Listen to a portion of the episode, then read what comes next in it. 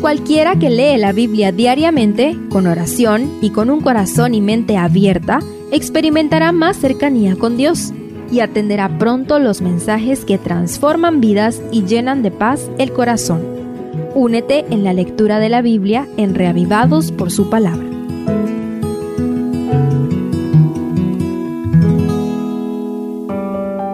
Salmo 78 un extenso himno nacional que repasa la historia de Israel desde Egipto hasta el establecimiento del reino de David.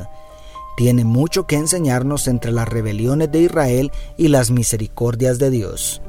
Primero, llamado a la obediencia. Los primeros ocho versículos son una especie de introducción para anunciar el propósito didáctico del Salmo. La historia de Israel debiera ser una advertencia para el presente y un consejo para el futuro. Estos versos son un llamado a la obediencia a partir de la historia.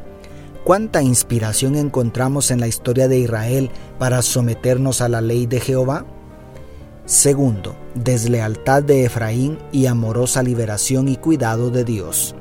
Seguidamente los versos 9 al 16 contrastan la cobardía y deslealtad de Efraín, nombre que quizás se use para designar a toda la nación, con el tierno y amoroso cuidado de Dios en favor de su pueblo, revelado en gran manera en la liberación de la esclavitud egipcia y todas las atenciones brindadas en el desierto donde nunca les faltó nada.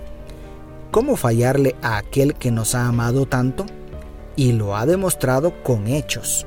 Tercero, volvieron a pecar tentando a Dios, pero Dios les hizo llover pan y carne a pesar de que Dios había hecho tantos milagros para sacarlos de Egipto y para sostenerlos en medio del desierto, a partir del verso 17 se recuerda que Israel volvió a pecar cuando tentó a Dios pidiendo carne.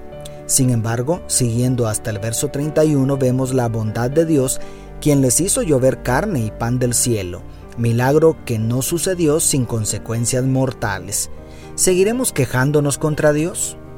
Cuarto, volvían a pecar por incredulidad, pero Dios no soltó su ira. Los versos 32 al 41 describen la actitud general de incredulidad y rebeldía del pueblo en contraste con la espectacular paciencia divina. Dios mitiga su ira, nos suelta todo el enojo y muerte que merecen sus súbditos porque tiene compasión. Se acuerda que somos de carne es por su misericordia que el pecado no nos ha consumido, su gracia aún intercede por nosotros. ¿Reconoces el amor de Dios al no recibir lo que merecemos? Quinto, aunque olvidaron las maravillas del Éxodo, Él echó a las naciones delante de Israel. En el verso 42 se retoma el tema del Éxodo recordando las plagas como un reclamo del olvido de Israel de las maravillas de Dios en su favor. No obstante, el poema avanza hasta el verso 55 recordando la milagrosa conquista de Canaán. Aunque fueron desagradecidos, Dios siguió obrando en su favor. Sexto, volvieron a pecar con la idolatría, pero Dios se levantó para volver a salvarlos. La sección entre los versos 56 y 66 inicia describiendo la cancerígena idolatría de Israel y la consecuente separación de su divino protector.